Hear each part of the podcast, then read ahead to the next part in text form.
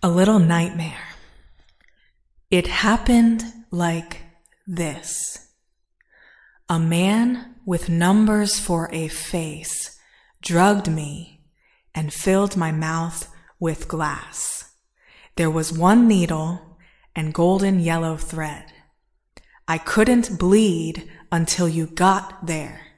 With the permission of your presence, he took the needle and stuck it into my bottom lip with one sordid, slip solid movement. I don't remember the pain so much as I remember your scream and the clever chase of blood I saw leading to my own teeth. I didn't care that he was sewing my lips shut. I cared that he made you watch.